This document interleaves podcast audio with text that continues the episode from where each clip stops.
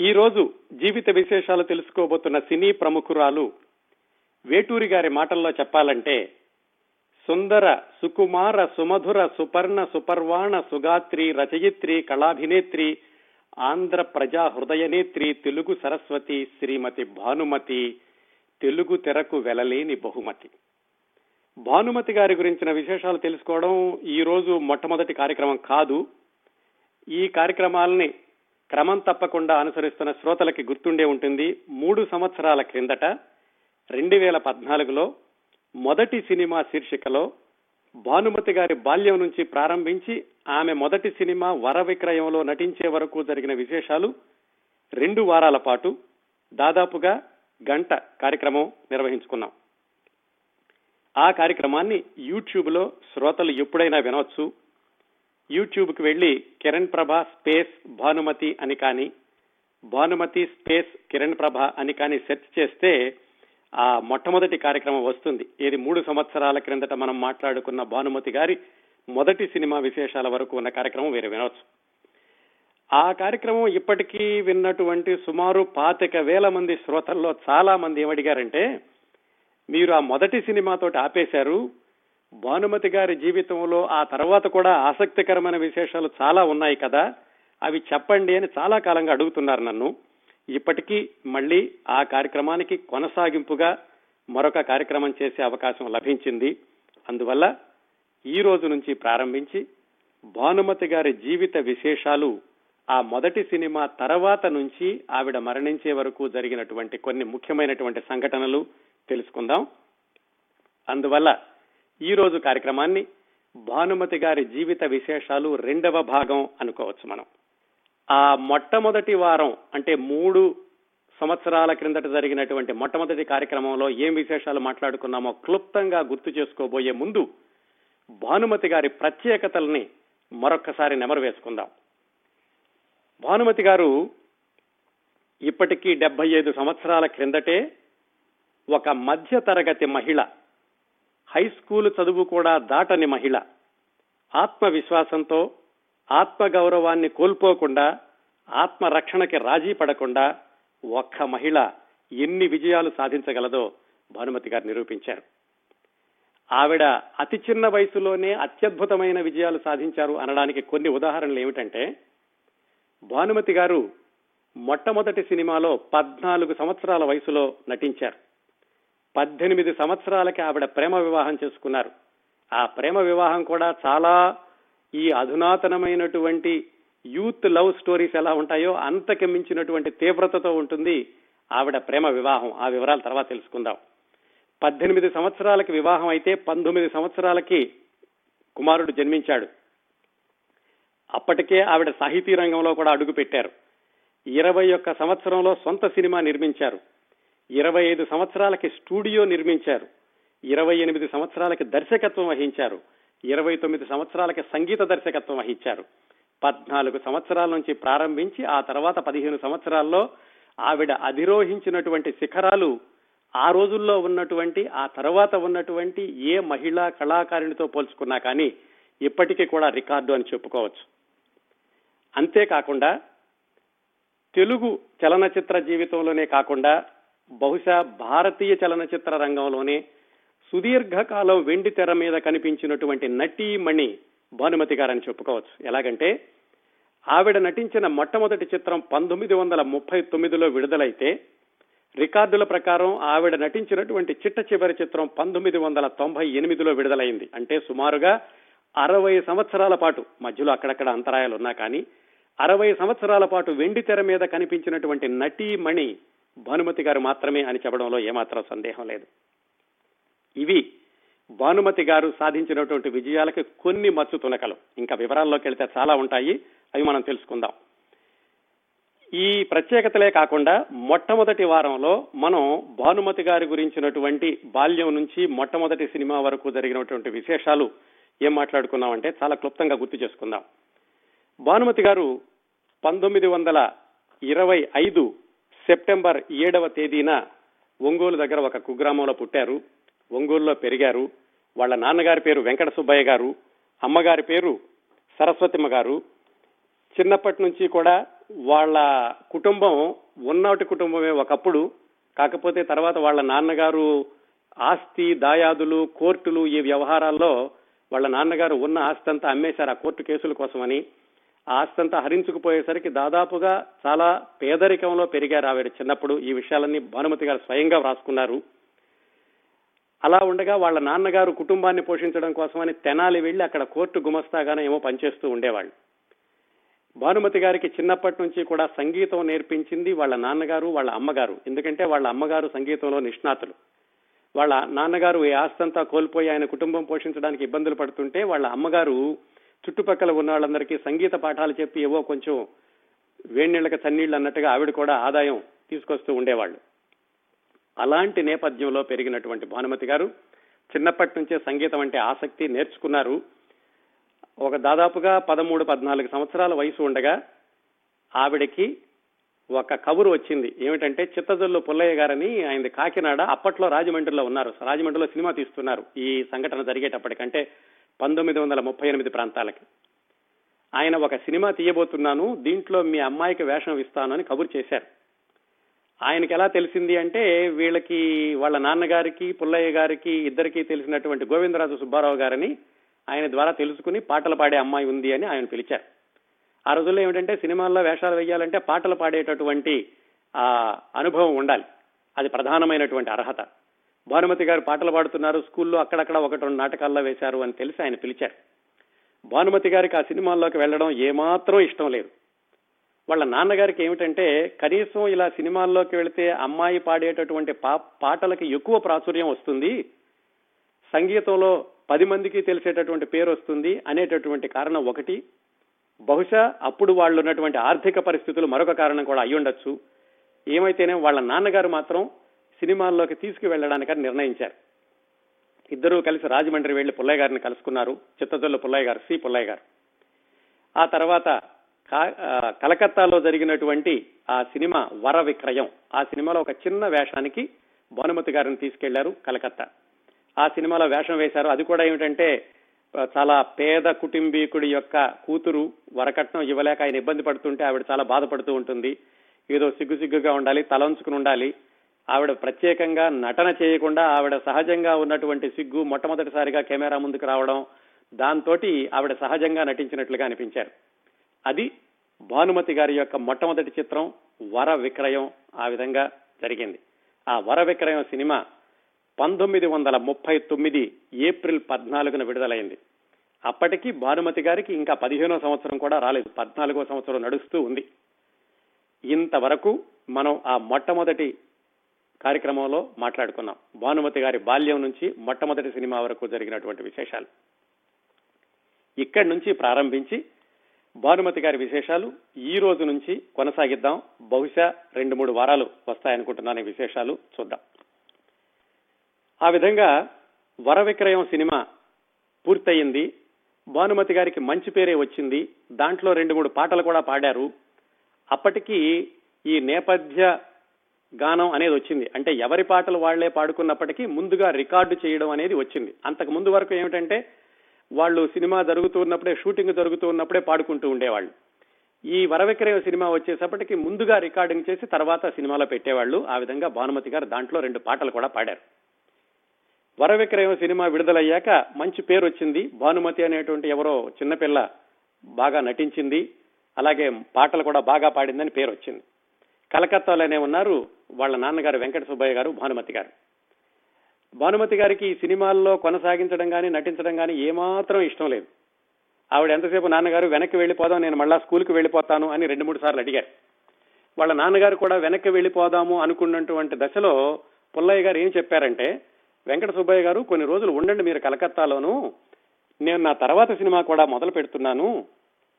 ఆ సినిమా పేరు మాలతి మాధవం. అది భవభూతి రాసినటువంటి కావ్యం. ఆ సినిమాలో కూడా మీ అమ్మాయికి పాత్ర ఇస్తాను. ఇది మామూలు పాత్ర కాదు కథానాయక పాత్ర ఇస్తాను మీరు ఉండండి అని చెప్పారు పుల్లయ్య గారు. వెంకట సుబ్బయ్య గారు కొంచెం ఆలోచించారు. కథానాయిక అంటే ఎక్కువ పాటలు ఉంటాయి సంగీతంలో అమ్మాయికి ఎక్కువ పేరు వచ్చేటటువంటి అవకాశం ఉంటుంది అని వెంకట సుబ్బయ్య గారు ఆలోచించారు. కానీ భానుమతి గారు మాత్రం నాన్న ఎప్పుడు వెళ్ళిపోదాం? ఇంటికి స్కూల్కి వెళ్ళిపోతాను అన్నారు. అలా వీళ్ళు చాలా రోజులు వెనక్కి వెళ్ళకపోయేసరికి వాళ్ళ అమ్మగారు కూడా ఒంగోలు నుంచి వచ్చి కలకత్తాలో వెళుతూ ఉన్నారు. దాంతో భానుమతి గారికి కొంచెం బెంగ తగ్గింది ఇంటి మీద. వాళ్ళ నాన్నగారు ఇంకా అటు ఇటు తెలుసుకోలేకపోయారు. ఎందుకు తెలుసుకోలేకపోయారంటే కథానాయిక అంటే ఎక్కువ పాటలు ఉంటాయి అది ఒక మంచి విషయమే. కాకపోతే కథానాయిక అంటున్నారు కాబట్టి మరి సహజంగానే కథానాయకుడితోటి సన్నిహితంగా నటించాల్సినటువంటి సందర్భాలు సన్నివేశాలు ఉంటాయి. అలాంటి వాటిలో నటింప చేయడం ఆయనకి ఇష్టం లేదు. అందుకని ఆయన ఆలోచిస్తూ ఉంటే ఆ యూనిట్లో ఉన్నటువంటి రేలంగి గారు కస్తూరి శివరావు గారు వచ్చి ఈయనకి చెప్పారు. చూడండి మీరు మీ అమ్మాయికి మంచి అవకాశము. అలా సన్నిహితంగా ఉండేటటువంటి సన్నివేశాలు ఉంటాయని మీకేమైనా అనుమానం ఉంటే పుల్లయ్య గారితో మాట్లాడొచ్చు. ఈ అవకాశాన్ని మాత్రం వదులుకోకండి. ఎందుకంటే చాలా మంది ఈ కథానాయికగా నటించాలని చూస్తున్నారు. మీ అమ్మాయికి అనుకోకుండా ఈ అవకాశం వచ్చిందని వాళ్ళు కూడా ఒప్పించడానికి ప్రయత్నించారు. అయితే వెంకట సుబ్బయ్య గారు ఏమనుకున్నారంటే సరే పోనీ పాటలు పాడడమే అమ్మాయికి ముఖ్యం కాబట్టి కథానాయిక కాకుండా ఉప కథానాయిక అయితే బాగుంటుంది కదా అని ఆయన ఆ విషయాన్ని పుల్లయ్య గారికి చెప్తే పుల్లయ్య గారు ఎందుకండి? మీకు ఎందుకు అనుమానం కథానాయిక నటించడానికంటే తనకున్నటువంటి అభ్యంతరాలు తెలియజేశారు. పుల్లయ్య గారు ఆయన్ని ఒప్పించారు. అలాంటిదేం ఉండదండి ఈ సినిమాలోనూ. మాలతీ మాధవ్ అంటే కథానాయకుడు కథానాయిక ఉన్నా కానీ మీరు అనుకున్నటువంటి చనువుగా ఉండేటటువంటి సందర్భాలు అలాంటిది ఉండదు. నాది హామీ. అమ్మాయికి ఎక్కువ పాటలు పాడేటటువంటి అవకాశం వస్తుంది అని చెప్పి ఆయన ఒప్పించిన మీదట వెంకట సుబ్బయ్య గారు భానుమతి గారిని ఆ మాలతీ మాధవం అన్న సినిమాలో కథానాయికగా కొనసాగడానికి అంగీకరించారు. ఆయన అయితే అంగీకరించారు కానీ ఆ సినిమా మొదలయ్యాక చాలా అవకతవకలుగా షూటింగ్ జరిగింది. ఎందుకంటే ఆ మాలతి మాధవం సినిమాలో కథానాయకుడిగా నటించింది ఈ చిత్తదల్లు పుల్లయ్య గారి మేనల్లుడు శ్రీనివాసరావు అని ఆయన. ఆయనకి కూడా అది మొట్టమొదటి సినిమానే. భానుమతి గారి పేరుకి రెండో సినిమా కానీ కథానాయికగా మొదటి సినిమా. ఇద్దరు ఎలా ఉండేవాళ్ళంటే ఈ ఇద్దరిని దగ్గరగా ప్రేమగా మాట్లాడుకోవాలి ప్రేమగా చూడాలి అని ఏమైనా సన్నివేశాలు చెబితే భానుమతి గారేమో తలంచుకుని ప్రేమ డైలాగులు చెప్పేవాళ్ళు. ఆ కథానాయకుడేమో ఇంకా కంగారు పడుతూ ఉండేవాడు. ఈవిడ డైలాగ్ చెప్పేశాక తలెత్తేసరికి ఆయన తలంచుకుని ఆయన డైలాగులు చెప్పేవాడు. వీళ్ళిద్దరిని చూసి పుల్లయ్య గారు తలబట్టు కూర్చున్నారు. ఇలాంటి వాళ్ళని పెట్టి సినిమా తీస్తున్నాను ఏమిటి అని. అంటే వాళ్ళ నాన్నగారు చెప్పారు ఏమండి ముందే చెప్పాను కదా మా అమ్మాయి ఇలా ఉంటుందని అందుకనే ఉపకథానాయక పాత్ర ఇన్నా ఇవ్వమన్నాను నా తప్పేం లేదు కదా అన్నారు. మీ తప్పు కాదండి తప్పంతా నాది.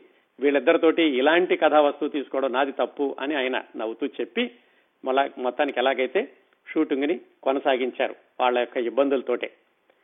ఆ మాలతీ మాధవం సినిమాలో భానుమతి గారికి గుర్రపు స్వారీ కత్తి యుద్ధం ఇలాంటిది కూడా అవసరం ఉంది. అవి కూడా నేర్పడానికి ప్రయత్నించారు. ఆవిడేదో అవసరమైనంత వరకు అవి కూడా నేర్చుకున్నారు ఈ మాలతీ మాధవం సినిమా షూటింగ్లోనే ఈ వీళ్ళ కథానాయకుడు కథానాయికతోటి వచ్చినటువంటి ఈ ఇబ్బందులే కాకుండా పుల్లయ్య గారికి వచ్చినటువంటి మరొక ఇబ్బంది ఏమిటంటే ఆ సినిమా నిర్మాత. ఆ సినిమాకి పెట్టుబడి పెట్టి ఆయన కొంత డబ్బులు ఇచ్చేవాడు కలకత్తాలోను. ఇదంతా కలకత్తాలో జరిగింది ఈ షూటింగ్ అంతా కాను. మొట్టమొదటి సినిమా కూడా వరవిక్రయం కూడా కలకత్తాలోనే షూటింగ్ జరిగింది. డబ్బులు ఇచ్చేవాడు కొంత డబ్బులు అయిపోయాక ఇదిగో ఇప్పుడే తీసుకొస్తానని మళ్ళీ ఆంధ్రదేశం వెళ్ళేవాడు మళ్ళా చాలా నెలలు కనిపించేవాడు కాదు. మళ్ళా పుల్లయ్య గారు ఎక్కడో అప్పో సప్పో చేసి ఆయన షూటింగ్ కొంతకాలం నడిపించేవాడు. ఇట్లా ఒకవైపు ఏమో హీరో హీరోయిన్లతో ఇబ్బందులు. రెండో వైపు ఏమో నిర్మాతలతో ఇబ్బందులు. ఎలాగైతే మొత్తానికి ఆ మాలతి మాధవం అనే సినిమాని పూర్తి చేశాను అనిపించగలిగారు. ఆ సినిమా ఏప్రిల్ పన్నెండు పంతొమ్మిది వందల నలభై అంటే మొట్టమొదటి సినిమా వరవిక్రమ విడుదలైనటువంటి ఒక సంవత్సరానికి ఈ విధంగా ఆలస్యం అవుతూ ఆగుతూ సాగుతూ మొత్తానికి విడుదలైంది పంతొమ్మిది వందల నలభై ఏప్రిల్ పన్నెండో తారీఖున. ఆ సినిమాలో మరి సహజంగా అందరూ అనుకున్నట్లుగానే ఆ సినిమా పూర్తిగా పరాజయం పాలైంది. కాకపోతే భానుమతి గారికి జరిగినటువంటి ఒక ఉపయోగం ఏమిటంటే చాలా ఎక్కువ పాటలు పాడారు దాంట్లోనూ ఈ మాలతి మాధవంలో. ఆ విధంగా ఆవిడకి గాయకురాలిగా మంచి పేరే వచ్చింది. ఆవిడ ఆత్మకథలో రాసుకున్నారు ఏమిటంటే మొట్టమొదటి సినిమా వరవిక్రయానికి నెలకి నూట యాభై రూపాయలు తీసుకుంటేనేమో దానిలో మంచి పేరు వచ్చింది. ఈ సినిమా మొత్తానికి కలిసి పదిహేను వందల రూపాయలు తీసుకున్నారు. ఈ మాలతీ మాధవం సినిమాకి. అయినా కానీ సినిమాలో ఆవిడకి నటిగా పేరు రాలేదు సినిమా కూడా పరాజయం పాలైంది అని చెప్పుకున్నారు. ఆ విధంగా ఆ సినిమా అయితే ఘోరంగా పరాజయ పాలవడం ఈవిడికి గాయకురాలుగా పేరు రావడం ఒక మంచి పని. రెండొక మంచి రెండొక రెండో మంచి పని ఏం జరిగిందంటే ఈ మాలతీ మాధవం సినిమాకి స్క్రిప్ట్ రాసిన ఆయన పేరు మల్లాది విశ్వనాథ కవిరాజు. విశ్వనాథ కవిరాజు ఆయన పేరు మల్లాది వాళ్ళ ఇంటి పేరు వాళ్ళది విజయనగరం. ఆయన అప్పట్లో చాలా నాటకాలు రాశారు. ఆయన రాసినటువంటి దొంగాటకం నాటకం ఇప్పటికి కూడా చాలా ప్రసిద్ధి. వంద సంవత్సరాలైంది ఆ నాటకం రాసి. ఆ విశ్వనాథ కవిరాజు గారు మాలతీ మాధవం సినిమాకి స్క్రిప్ట్ రాయడమే కాకుండా దానిలో వేషం కూడా వేశారు. ఆ మాలతీ మాధవం షూటింగ్ జరిగేటప్పుడు భానుమతి గారి నాన్నగారు వెంకట సుబ్బయ్య గారు ఆ విశ్వనాథ కవిరాజు గారిని కలిసి ఏమండి మీరు బాగా కథలు నాటకాలు రాశారు కదా మా అమ్మాయి కూడా సాహిత్యం అంటే చాలా ఆసక్తి. ఇప్పటికే ఏవో ఛందస్తో పద్యాలు అవి రాస్తోంది. కథలు రాయడం ఎలాగో కొంచెం నేర్పిస్తారా మా అమ్మాయికి అని విశ్వనాథ కవిరాజు గారిని అడిగారు. చిన్నపిల్ల పద్నాలుగు సంవత్సరాలు ఉంటుంది చాలా ఉత్సాహంగా నేర్చుకుని నేర్చుకుంటానంటోంది అని ఆ విశ్వనాథ కవిరాజు గారు షూటింగ్ అయిపోయాక ప్రతిరోజు భానుమతి గారిని దగ్గర కూర్చోబెట్టుకుని కథలు రాయడంలో ప్రాథమిక సూత్రాలు బోధించారు. ఆయన రాసినటువంటి కథలు ఎలా రాశారు ఆయన రాసిన నాటకాలు ఎలా రాశారు ఇవన్నీ వివరిస్తూ జీవితంలోని నిజ జీవిత సంఘటనల్ని కథలుగా ఎలా మలచాలి అనే దాంట్లో భానుమతి గారికి మొదటి పాఠాలు చెప్పారు. ఆ విధంగా తర్వాతి రోజుల్లో అద్భుతమైనటువంటి రచయిత్రి అని పేరు తెచ్చుకున్న భానుమతి గారికి కథలు వ్రాయడంలో మొదటి మెలకువలు కూడా ఇదిగో ఈ మాలతీ మాధవం సినిమా షూటింగ్ సమయంలోనే జరిగింది. అది ఒక ఉపయోగం. అలాగే ఆయన దగ్గర నేర్చుకున్నటువంటి మొదటి పాఠాలతో ఆవిడ రాసిన మరచెంబు అనేటటువంటి కథ అప్పట్లో వచ్చినటువంటి చిత్రగుప్త అనే పత్రికలో అచ్చు కూడా అయ్యింది ఆ తర్వాత నాలుగైదు సంవత్సరాలకు అనుకుంటాను ఇంకొక పరిచయం భానుమతి గారికి అంత చిన్న వయసులోనే ఆ మాలతీ మాధవం షూటింగ్లో జరిగింది ఎవరితోనంటే విశ్వనాథ సత్యనారాయణ గారితో అదేలా జరిగిందంటే విశ్వనాథ సత్యనారాయణ గారిని చిత్తదల్లు పుల్లయ్య గారు కలకత్తా పిలిపించారు. దేనికి పాండురంగ మహత్యం అనేటటువంటి సినిమా స్క్రిప్ట్ రాయడానికని విశ్వనాథ సత్యనారాయణ గారిని పిలిపించారు.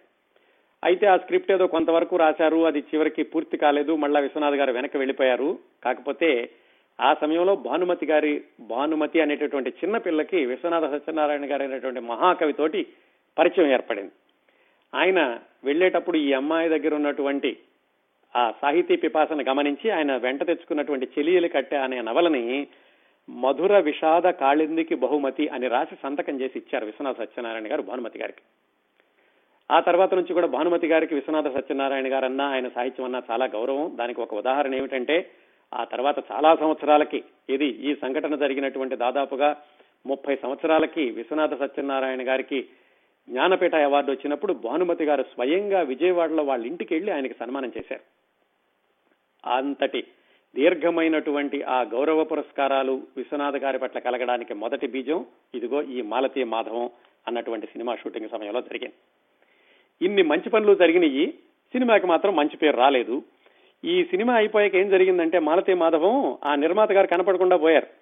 దాంతో ఈ డబ్బులు తీసుకోవాల్సిన వాళ్ళందరూ కూడా అక్కడే ఉన్నారు. నిర్మాత గారు వస్తారు డబ్బులు ఇస్తారని. కొంతమంది అయితే ఈ నిర్మాత వచ్చేదా పెట్టేదా అని వెళ్ళిపోయారు కలకత్తా నుంచి. వెంకట సుబ్బయ్య గారు భానుమతి గారు వాళ్ళ అమ్మగారు కూడా కొంతకాలం అక్కడ వేచి చూశారు. వేచి చూశాక ఇక నిర్మాతతో వచ్చేటటువంటి సూచనలు కనిపించడం లేదు. అప్పటికి వాళ్ళ నాన్నగారికి కూడా ఆరోగ్యం సరిగా లేదు. అందుకని ఆయన ఏం చేశారంటే ఇంకా సరే వెనక్కి వెళ్ళిపోదాం ఈ డబ్బులు వచ్చేయో పెట్టేదా ఎప్పుడు వచ్చినప్పుడు వస్తాయిలే అనుకుని వాళ్ళ అమ్మగారు నాన్నగారు భానుమతి గారు కలిసి వెనక్కి వచ్చేశారు. ఎక్కడికి? వాళ్ళు వాళ్ళు ఉండేటటువంటి ఆ ఒంగోలు వచ్చేశారు. వచ్చేసరికి నాన్నగా వాళ్ళ వెంకట సుబ్బయ్య గారి పరిస్థితి సరిగా లేదు. వచ్చాక ఆయన కోలుకోవడానికి కొంత సమయం పట్టింది. ఆ సమయంలో భానుమతి గారు మరి వెళదామా స్కూల్కి? ఇంకా మానదామా? అని ఆవిడ ఆలోచిస్తున్న రోజుల్లోనే వాళ్ళకి ఒక ఉత్తరం వచ్చింది. ఆ ఉత్తరం ఏమిటంటే ఈ కొల్హాపూర్ నుంచి షిరాజ్ అలీ అనేటటువంటి ఒక ఆయన ఉత్తరం రాశారు. ఏమని? నేను ఇలా ఒక ధర్మపత్ని అనేటటువంటి సినిమా తీస్తున్నాను. మీ అమ్మాయి పాటలు బాగా పాడుతుంది అని తెలిసింది. దీనికి దర్శకుడు పి. పుల్లయ్య గారు మీరు గనక సమ్మతం అయితే మీ అమ్మాయికి ఈ ధర్మపత్తిలో ఒక ప్రధానమైనటువంటి పాత్ర ఉంది. మీరు ఏ విషయం తెలియచేయండి. మీరు సరేనంటే కనుక అన్ని ఏర్పాట్లు నేను చేస్తాను అని ఆ షిరాజ్ అలీ గారు ఉత్తరం రాశారు. ఆయనకి ఎలా తెలిసింది? భానుమతి గారు ఇక్కడ ఉన్నారని దానికి ఒక కారణం ఉంది. దైతా గోపాలం గారని ఆ సినిమాలు తెలుగు టాకీలు మొదలైనటువంటి కొత్తలో చక్కటి రచయిత నటుడు గాయకుడు సంగీత దర్శకుడు కూడా ఆయన వర విక్రయంలో భానుమతి గారి తండ్రి పాత్ర వేశారు. ఆయనే ఈ ధర్మపత్ని అన్న సినిమాకి పాటలు కూడా రాస్తున్నారు. ఇది కొల్హాపూర్లో జరుగుతోంది షూటింగ్ జరగబోతోంది. ఆయన బహుశా ఈ షిరాజ్ అలీ గారికి చెప్పారు. భానుమతి అనేటటువంటి చక్కగా పాటలు పాడే అమ్మాయి ఉంది. ఒంగోలులో ఉంటారు. వాళ్ళ కబురు చేయండి అని ఆయన చెప్పుంటారు. ఆ మాట మీద షిరాజ్ అలీ గారు వీళ్ళకి కబురు చేశారు. మరి అప్పటికే వెంకట సుబ్బయ్య గారికి ఈ సినిమా వాళ్ళతో కాస్త పరిచయాలు బాగానే ఉన్నాయి. గోవిందరాజు సుబ్బారావు గారు చిత్తదల్లు పుల్లయ్య గారు మరి రేలంగి శివరావు వీళ్ళందరూ తెలుసు కదా. దాంతో వెంకట సుబ్బయ్య గారు వాకబు చేశారు. అసలు వెళితే ఎలా ఉంటుంది? ఈ పీ పుల్లయ్య గారు ఎవరు? ఆయన దర్శకుడిగా ఎలా ఉంటారు? ఏమిటి అని ఆయన వాకప్ చేసినప్పుడు చాలా మంది ఏం చెప్పారంటే పి. పుల్లయ్య గారు చాలా కోపిష్టండి ఆయన బాగా విసుక్కుంటూ ఉంటారు అందువల్ల మరి మీ అమ్మాయి బెదిరిపోతుందేమో అసలే చిన్నపిల్ల మీరు అనుకునేటటువంటి గౌరవం లభిస్తుందో లేదో జాగ్రత్తగా ఆలోచించుకుని వెళ్ళండి అని సుబ్బయ్య గారికి చెప్పారు. ఆయన ఆ అనుమానాన్ని వ్యక్తం చేస్తూ షిరాజ్ అలీ గారికి మళ్ళీ ఉత్తరం రాశారు. ఏమండి మరి ఇంతవరకు అయితే మేము సి. పుల్లయ్య గారి దగ్గర పనిచేశాము ఆయన చక్కగా చూసుకునే వాళ్ళు మా అమ్మాయిని మమ్మల్ని కూడాను. మరి పి. పుల్లయ్య గారి గురించి అందరూ ఇలా చెబుతున్నారు మాకు అనుమానంగా ఉంది రావడానికి అని రాస్తే ఆ షిరాజ్ అలీ గారు మళ్ళీ వెంటనే కబురు చేశారు. అలాంటిది ఉండదండి. మిమ్మల్ని చాలా గౌరవంగా చూసుకుంటాము. పీపుల్ అయ్య గారు కూడా మీరు అనుకునేటంతటి భయంకరమైనటువంటి వ్యక్తి ఏమీ కాదు. ఆయన కూడా చాలా మంచిగా ఉంటారు అందరితోటి అని షిరాజ్ అలీ గారు ఎలాగైతే వెంకట సుబ్బయ్య గారిని ఒప్పించారు. ఒప్పించాక ఆయన కూడా ఏమిటంటే మరి అమ్మాయికి సినిమాలో ప్రధాన పాత్ర అంటున్నారు ఇంకా ఎక్కువ పాటలు పాడే అవకాశం వస్తుంది అని ఆయన ఒప్పుకున్నారు. దాంతో భానుమతి గారి యొక్క మూడవ చిత్రం ప్రధాన పాత్ర ధరించేది ధర్మపత్ని. ఆ సినిమా షూటింగ్ కోసమని ఒంగోలు నుంచి బయలుదేరి కొల్హాపూర్ వెళ్ళారు ఆ రోజుల్లో మరి ఈ రోజుల్లో కూడా అలాగే ఉందేమో కొల్హాపూర్ వెళ్ళాలంటే ఒంగోలు నుంచి ముందు బెజవాడ వెళ్ళి అక్కడి నుంచి గుంతకల్లు వెళ్ళేటటువంటి రైలు ఎక్కి గుంతకల్లులో దిగి అక్కడి నుంచి హుబ్లీ వెళ్ళి అక్కడి నుంచి మీరజ్ వెళ్ళి అక్కడి నుంచి కొల్హాపూర్ వెళ్ళాలి. మొత్తానికి ఎలాగైతే అన్ని సర్దుకుని వెంకట సుబ్బయ్య గారు భానుమతి గారు ఇన్ని ప్రయాణాలు చేసి కొల్హాపూర్ వెళ్ళారు కొల్హాపూర్ వెళ్ళాక ఆ తెల్లవారుజామున ఎప్పుడో ట్రైన్ దిగారు. ట్రైన్ దగ్గరికి వీళ్ళని రిసీవ్ చేసుకోవడానికని ఒక పొట్టిగా బట్టతల్లో ఒక లావుగా ఉన్నటువంటి ఒక వ్యక్తి వచ్చాడు. ఆయనతో వెంకట సుబ్బయ్య గారు దూరంగా మాట్లాడారు. భానుమతి ఇంకా అప్పుడే రైల్లో నుంచి దిగుతున్నారు. ఆయన కారు తీసుకొచ్చాడు. కారులో సామానంతా పెట్టి ఆయన కారు స్టార్ట్ చేస్తుంటే భానుమతి వెనకాల నుంచి ఏ డ్రైవర్ ఆగాగు కారు మొదలు స్టార్ట్ చేయమాకు ఇంకా లగేజ్ ఎక్కించాలన్నారు. వాళ్ళ నాన్నగారు అమ్మ తప్పు అలా అనకూడదు ఈయన డ్రైవర్ కాదు ఈయనే పుల్లయ్య గారు అని చెప్పారు. ఆవిడకి తల తీసేసినంత పని చిన్నపిల్ల అనుకోండి పదహారు పదిహేను పదహారు సంవత్సరాలు.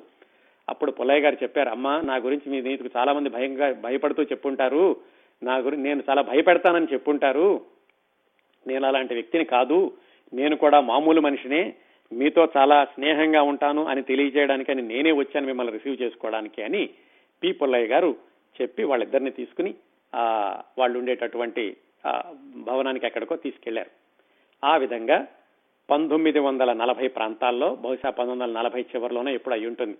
ఆ ప్రాంతాల్లో ఈ ధర్మపత్ని అనేటటువంటి సినిమా షూటింగ్కి భానుమతి గారు వాళ్ళ నాన్నగారు కొల్హాపూర్ వెళ్ళారు ఈ ధర్మపత్ని సినిమాలో భానుమతి గారు ప్రధానమైన పాత్ర ధరించారు. దాంట్లో ఇంకో ప్రధానమైన పాత్ర అంటే మొదటి ప్రధానమైన పాత్ర పి పుల్లయ్య గారి భార్య శాంతకుమారి గారిది.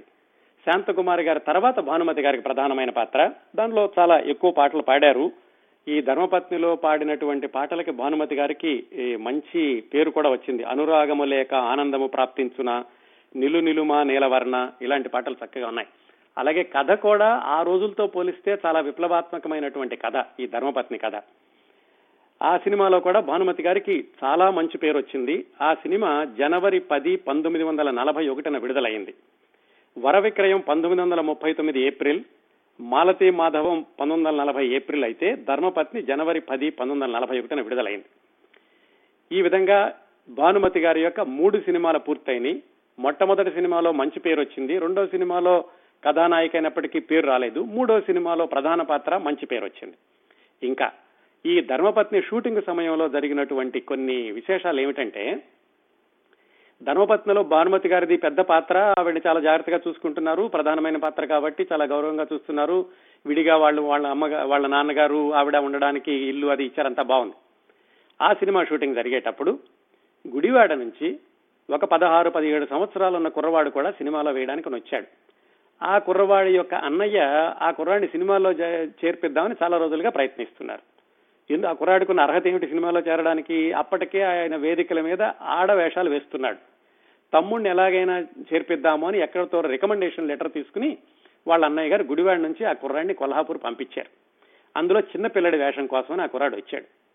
తీరా కొల్హాపూర్ వచ్చాక పి పుల్లయ్య గారు ఆ కుర్రాడిని చూసి నువ్వు చాలా పెద్దవాడివిరా దీనికి పనికిరావు. రా అంటే ఆయన అలాగే పిలిచేవాళ్ళండి పుల్లయ్య గారు. ఇంకా బూతు మాటలు కూడా మాట్లాడేవాళ్ళట. ఆయన పిలిచి సరే నువ్వు పెద్దవాడి అబ్బాయి. నువ్వు ఈ చిన్న వేషానికి పనికిరావు సరే ఎలాగో ఇంత దూరం వచ్చావు కదా? మా దగ్గర పిల్లలందరూ కలిసి పాడే పాట ఒకటి ఉంది ఆ పాటలో నువ్వు కూడా ఒక పద్యం పాడుదువు కానీ అని ఆ కుర్రాడికి ఏదో చిన్న గుంపులో గోవింద అన్నట్టుగా ఒక చిన్న వేషం ఇచ్చి ఓ పాట పాడిచ్చారు. ఆ కుర్రవాడే అక్కినే నాగేశ్వరరావు గారు. అక్కినే నాగేశ్వరరావు గారి మొట్టమొదటి సినిమా. చాలా ఏమాత్రం ప్రాధాన్యత లేనటువంటి ఒక చిన్న బృందంలో ఒక కుర్రవాడిగా వేసింది ఈ ధర్మపత్ని సినిమాలో భానుమతి గారు ప్రధాన పాత్ర ధరించింది. ఆ తర్వాత రోజుల్లో వాళ్ళిద్దరూ బాటసారి లాంటి అద్భుతమైన సినిమాలో కలిసి నటిస్తామని ఇద్దరూ కూడా తెలుగు చలనచిత్ర సీమలో అద్భుతమైన పేరు తెచ్చుకుంటామని వాళ్ళిద్దరికీ తెలియదు ఇంకా ఈవిడికేమో పదహారు సంవత్సరాలు ఆయనకేమో పదిహేడు సంవత్సరాల వయసు మాత్రమే. అక్కిన నాగేశ్వరరావు వాళ్ళిద్దరూ పరిచయం అయిందో లేదో కూడా తెలియదు ఆ షూటింగ్లో ఎందుకంటే భానుమతి గారు ప్రధానమైనటువంటి పాత్ర ఈ కుర్రవాడు ఏదో చిన్న పాత్ర వేసి వెళ్ళిపోయాడు అది ఒక ప్రముఖుడు ఈ సినిమాలో తర్వాత రోజుల్లో ప్రముఖుడు ఈ సినిమాలో నటించింది. ఇంకొక ఆయన ఈ ధర్మపత్ని సినిమాకి మాటలు రాసిన ఆయన. ఆయన తెనాల నుంచి వచ్చారు. సన్నగా పొడవుగా గాలేస్తే పడిపోయినట్టు ఉండేవాళ్ళు. ఆయన ఈ సినిమాకి మాటలు రాశారు. అది కూడా మొట్టమొదటి అవకాశం సినిమాలో మాటలు రాయడానికి. ఆయన రాసేటటువంటి మాటలు ఎలా ఉన్నాయంటే తెనాల్లో వాళ్ళు మాట్లాడుకున్నట్టు ఉండే ఉదాహరణకి చెయ్యి మాకు చెప్పమాకు నడవ మాకు ఇలా రాశాడు. అది విన్నటువంటి భానుమతి గారు నాన్నగారు వెంకట సుబ్బయ్య గారు ఏమండి మీరు తెనాలి యాసలో రాస్తున్నారు ఇలా కాదు. ఆంధ్రదేశం అంటే అర్థం అవ్వాలంటే కనుక చెయ్యొద్దు చెప్పొద్దు నడవద్దు ఇలా ఉండాలి. మీ ప్రాంతీయ భాషలో రాయొద్దు అని ధైర్యంగా చెప్పారు. పుల్లయ్య గారు కూడా అన్నారట వెంకట సుబ్బయ్య గారు యువర్ బ్రోటల్లీ ఫ్రాంక్ అని. అలా చెప్పించుకుని ఆ మాట మార్చారనుకోండి తర్వాత ఆయన. ఆ మాటల రచయితే తర్వాత రోజుల్లో విజయ ప్రొడక్షన్స్లో చాలా ప్రముఖమైనటువంటి పాత్ర వహించిన చక్రపాణి గారు. ఆ తర్వాత రోజుల్లో మళ్ళా మిశ్రమ సినిమాలో భానుమతి గారు చక్రపాణి గారు విభేదాలు భానుమతి గారు తప్పుకోవడం అదంతా వేరే కదనుకోండి అలాగే చక్రపాణి గారు పెట్టినటువంటి యువ ఆ పత్రికల్లో భానుమతి గారు చక్కటి కథలు రాయడం అదంతా భవిష్యత్తు ఈ సినిమా జరిగే సమయానికి. ఎందుకు చెప్పానంటే ఇవి ఈ ధర్మపత్ని సినిమాలోనే అక్కినే నాగేశ్వరరావు గారు చక్రపాణి గారు భానుమతి గారు కలిసి ఉండడం అప్పటికి భానుమతి గారు ప్రసిద్ధమైనటువంటి చాలా ఒక మాదిరి పేరు తెచ్చుకుని ఉండడం వీళ్ళిద్దరూ కొత్త వాళ్ళు కావడం విశేషం. ఇంకొక వ్యక్తి ఈ సినిమా కూడా పనిచేసినటువంటి ప్రముఖ రచయిత కొడవటి గంటి కుటుంబరావు గారు. ఆ కొడవటిగంటి కుటుంబరావు గారు తర్వాత రోజుల్లో చందమామలో పనిచేయడం చక్రపాణి గారు చందమామ ప్రారంభించడం అదంతా తర్వాత చరిత్ర. అంత ఘనమైన చరిత్రకి పునాది ఇదిగో ఈ ధర్మపత్ని చిత్రంలో పంతొమ్మిది వందల నలభై ఒకటిలో జరిగింది. అలా భానుమతి గారికి దగ్గరగా పరిచయం కానప్పటికీ చక్రపాణి గారు అక్కినే నాగేశ్వరరావు గారు కూడా పనిచేసిన సినిమా ఈ ధర్మపత్ని. చక్రపాణి గారట ఈ అక్కినే నాగేశ్వరరావు గారి చురుకుదనం చూసి మరి ఏమనుకున్నారో ఏమో అందరికీ చెప్పేవాళ్ళ ఈ కుర్రవాడికి చాలా భవిష్యత్తు ఉంది భవిష్యత్తులో చాలా పెద్ద పేరు తెచ్చుకుంటాడు. ఏ రంగంలో అని మాత్రం చెప్పలేదు ఆయన. అంతగా మరి అకినే నాగేశ్వరరావు గారు చక్రపాణి గారికి ఎందుకు నచ్చారో అకినే నాగేశ్వరరావు గారు రాసుకున్నారు. నాలో ఏమి నచ్చిందో కానీ చక్రపాణి గారు అందరికీ చెప్పేవాళ్ళు నేను చాలా పేరు తెచ్చుకుంటానని అని. ఈ సినిమా షూటింగ్ అంతా సవ్యంగా అయిపోయింది. అయిపోయి వెనక్కి వెళ్ళేటప్పుడు పారితోషికం ఇచ్చేటప్పుడు భానుమతి గారు వాళ్ళ నాన్నగారితో చెప్పారట. నాన్నగారు నేను అమ్మ పూజ చేసుకునేటప్పుడు పూజ సామాగ్రిలో చూశాను వెండి నాణ్యాలు ఉంటాయి. మనం ఈ డబ్బులు బదులుగా వెండి నాణ్యాలు తీసుకెళ్తే ఎలా ఉంటుంది అని. సరే చిన్నపిల్ల అడిగింది కదా అని ఆయన కూడా మళ్ళా ఆ నిర్మాత గారినో ఆ దర్శకుడు గారినో అడిగారు. ఏమండి మీరు మాకు ఇవ్వాల్సిన డబ్బులన్నీ వెండి నాణ్యాల్లో ఇవ్వండి అని. వాళ్ళు వీళ్ళకి ఇవ్వాల్సినటువంటి పారితోషికం బదులుగా వెండి నాణ్యాలు తెప్పించారు. అవి ఎన్నైనాయి చిన్న చిన్న గోతాలు ఓ పెద్ద సంచులు లాంటివి రెండు మూడు సంచులైనవి ఆ సంచులన్నీ మోసుకుని ఆ భానుమతి అనేటటువంటి పదహారు సంవత్సరాల అమ్మాయి మొత్తానికి ఇంటికి తెచ్చుకుంది ఆ సంచులన్నిటిని. ఆ విధంగా ధర్మపత్ని సినిమా చాలా విజయవంతంగా పూర్తయింది. నాలుగు నెలలు ఐదు నెలల షూటింగ్ జరిగింది.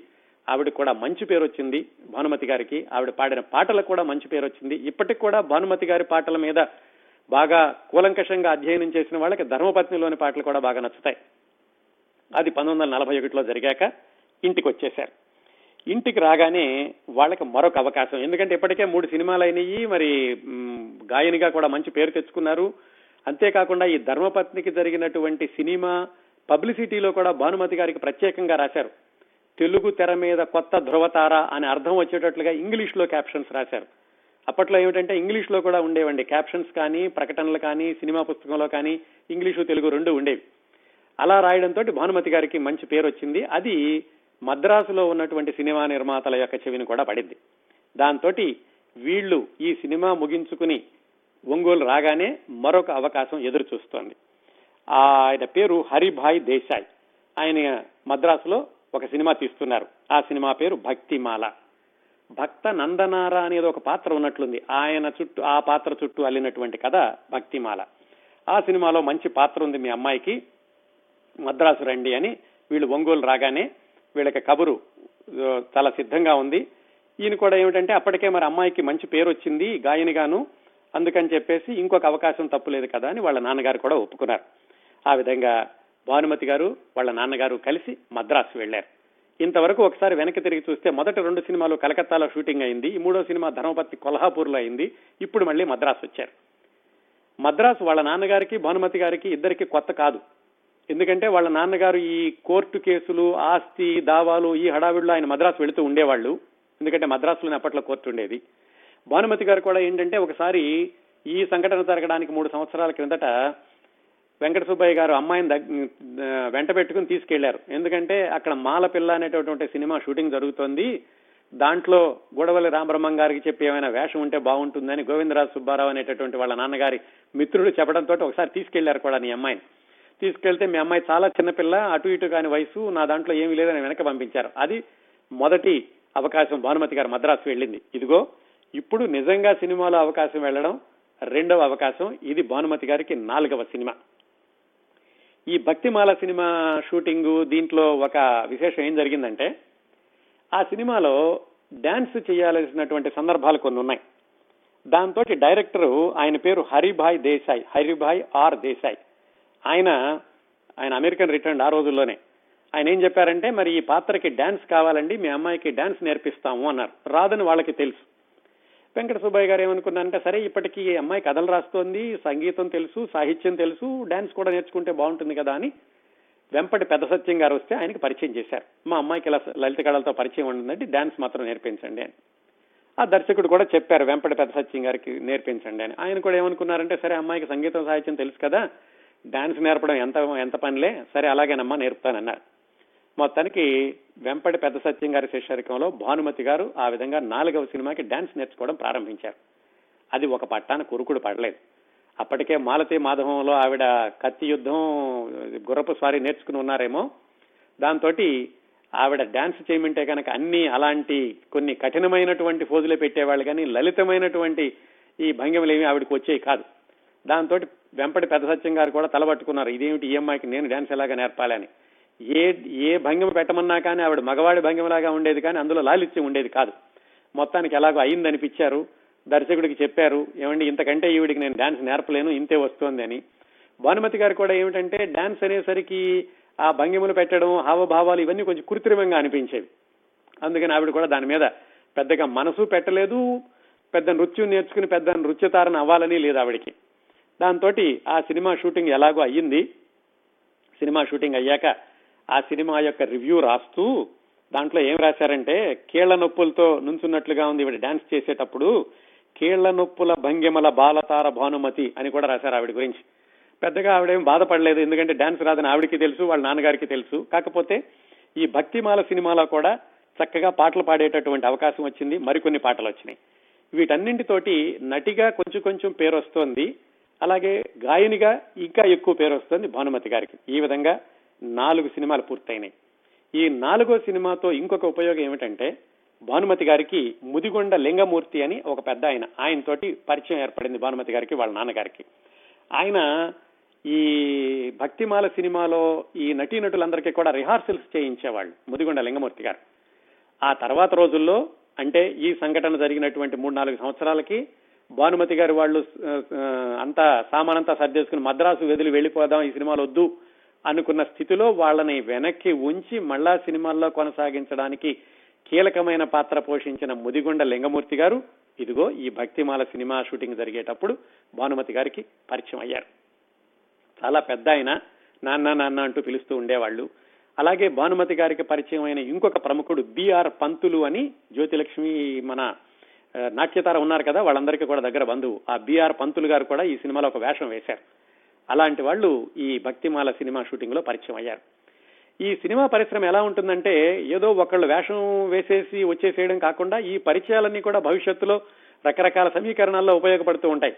భానుమతి గారికి కూడా అదిగో ధర్మపత్ని సందర్భంలో చక్రపాణి గారు భానుమతి అక్కినే నాగేశ్వరరావు గారు దానిలో పనిచేయడం ఈ భక్తిమాల సమయంలో ముదిగొండ లింగమూర్తి గారు పరిచయం కావడం మొట్టమొదటి సినిమాలో దైతా గోపాలం గారు పరిచయం అయి ఆయన ధర్మపత్నిలో సిఫారసు చేయడం ఇలాంటివన్నీ కూడా ఒకదానితో ఒకటి ఎక్కడో ఒక లింక్ ఉంటూ ఉంటుంది. అలాగే జరిగింది భానుమతి గారికి కూడా.